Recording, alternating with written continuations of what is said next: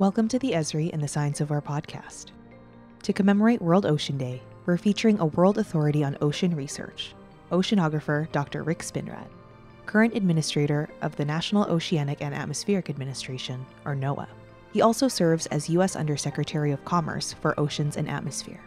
Dr. Spinrad, who previously served as NOAA's chief scientist under the Obama administration, recently visited Esri headquarters in California and gave a talk at the University of Redlands about the ocean, climate realities, and the global economy. So, the job we have at NOAA really is about collecting information, interpreting it, and developing what we like to call decision aids. The things that you need as an individual, as a community, as a corporation to make fundamental decisions. Now, you know that in terms of our weather products. You look at the weather forecast. If you're a boater, you look at our navigational charts. You look at what's uh, safe to eat in terms of seafood. You probably wonder how are we doing in growing our own seafood and aquaculture. Those are all obvious and direct uh, contributions that we make through our products and services. But I'm thinking about the future, and one of the reasons I was so excited to spend the day here at Esri is because this is where we're looking at a whole new way of doing things. And my mnemonic device for thinking about this is what I call Suzy Q. Suzy Q, the first part, SU, is what I characterize as seemingly unrelated. Seemingly unrelated data sets. And this is where geographic information systems, geospatial information systems, are really valuable. And we're starting to look at how can we take our ability to predict a heat wave and combine it with data from the Census Bureau to determine where the impact is going to be greatest, where the most vulnerable communities are. And also, we now recognize that you can see as much as 10 or 15 degrees Fahrenheit difference in a small city just due to the fact that one community has lots of trees and lawns and shady areas, and another community is paved over parking lots.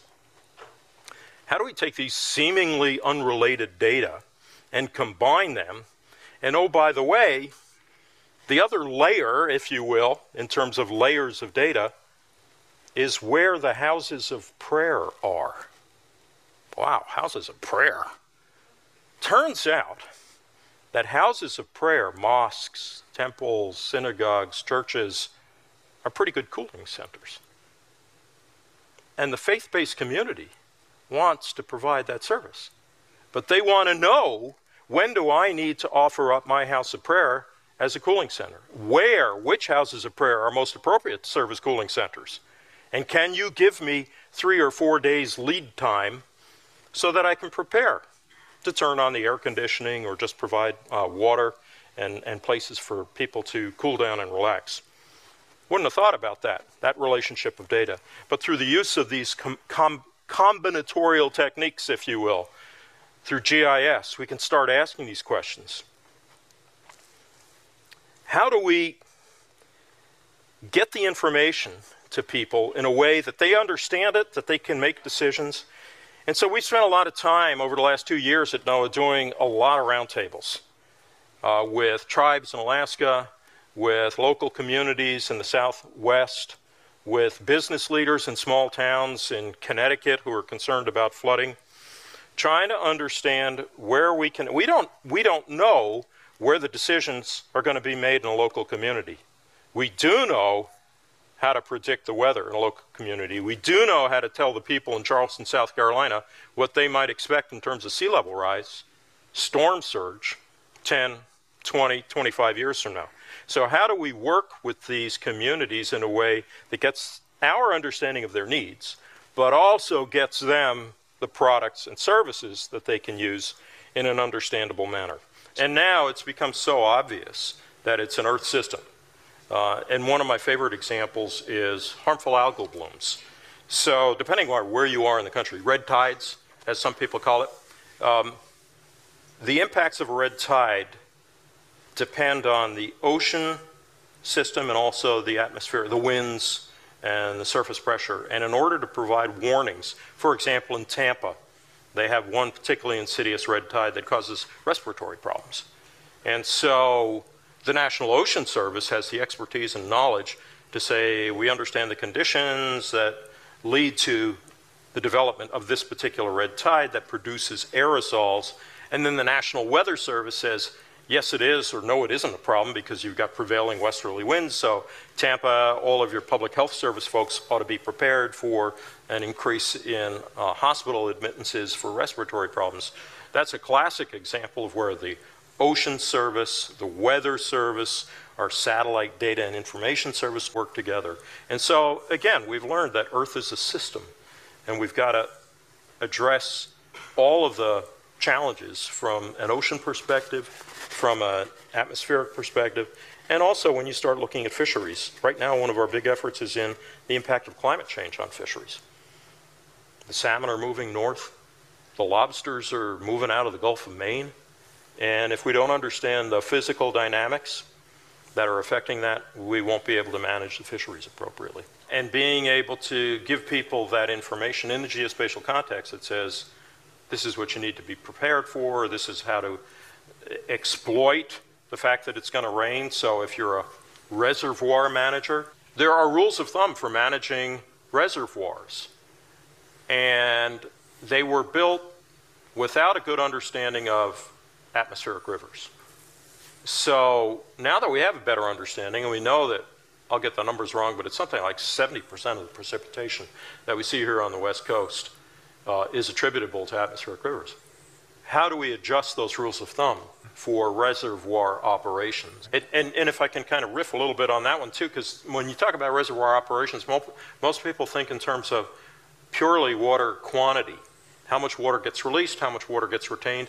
What I've got to worry about at NOAA is also water quality because you may release that water from the reservoir, but if it's the wrong temperature, you're affecting the spawning grounds for the salmon that we are responsible for managing. I like to discriminate between the blue economy, which most people have a general sense of, and what we're talking about now about the new blue economy. So, the blue economy, as traditionally defined, and at, NOAA, especially in Nicole's shop, we've done a lot of analysis. And it's shipping, it's transportation, it's oil and gas, it's recreation and tourism, it's all of the things you think about that generate revenue and serve as a basis for economic development around the ocean. Um, part of our job at NOAA, as part of the Department of Commerce, is to do that in as sustainable a manner as possible. The new blue economy is the economy based on information.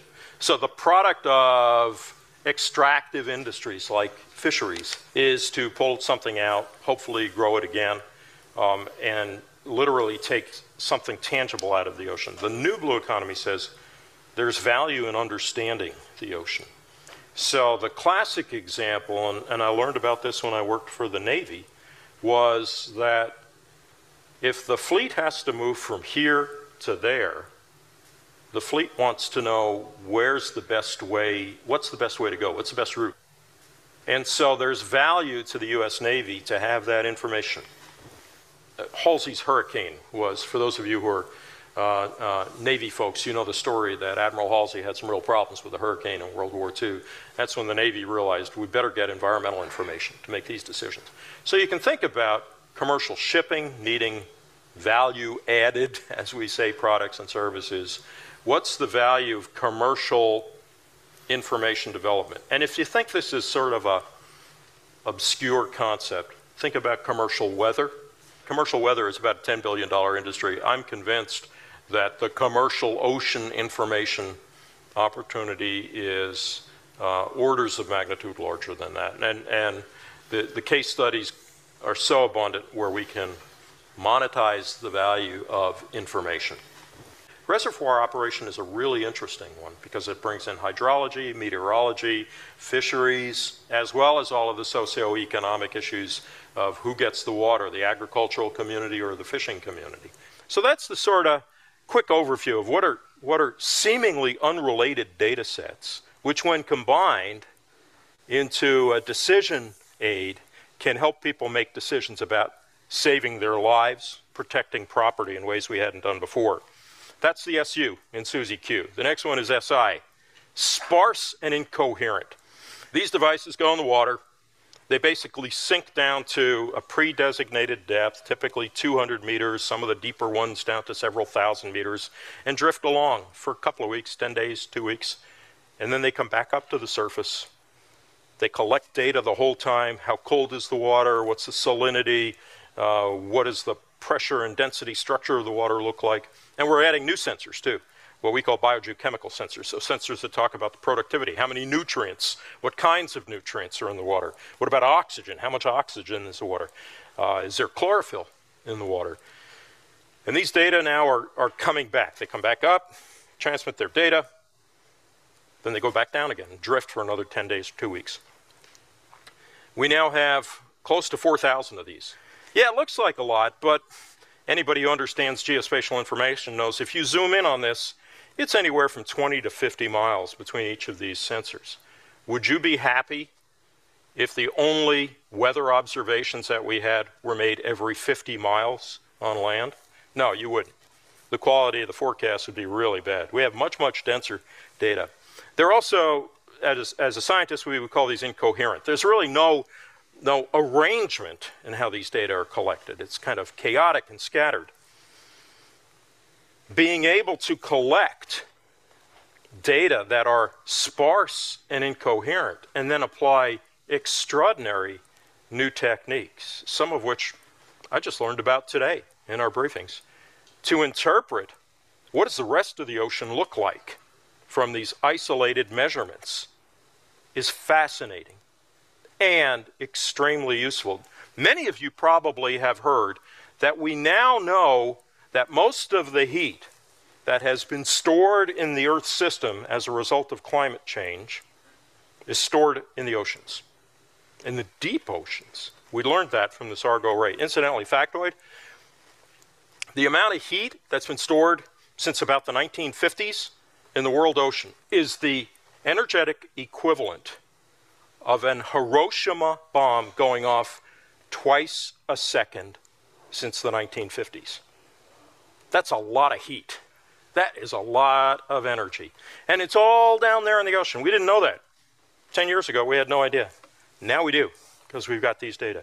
And we know it because we've been able to apply these sophisticated analytical techniques to really understand what this means in terms of climate change. The last part, I told you it was Susie Q. I had to think hard about what Q stands for.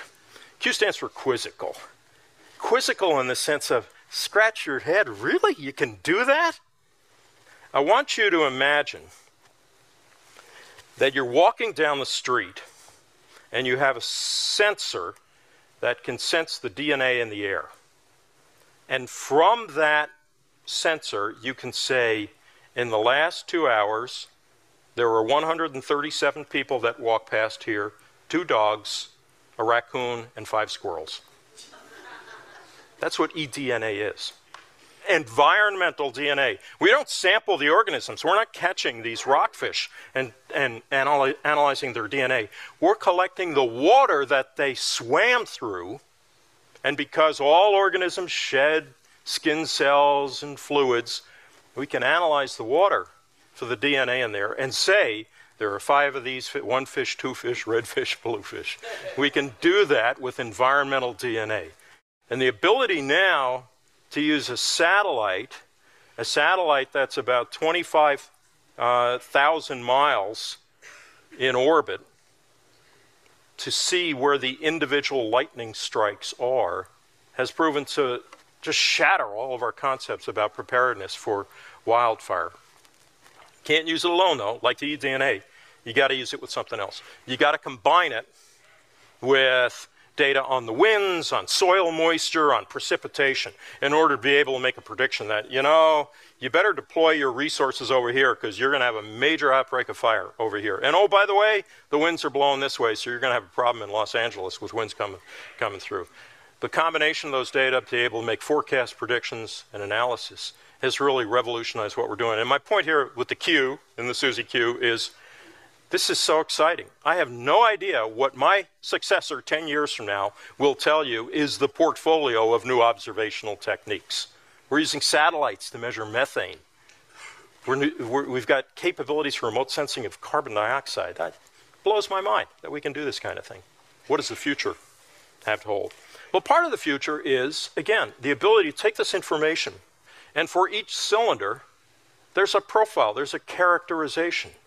It would be like me saying in this audience that I could characterize the audience by height, weight, hair color, eye color for each person sitting here.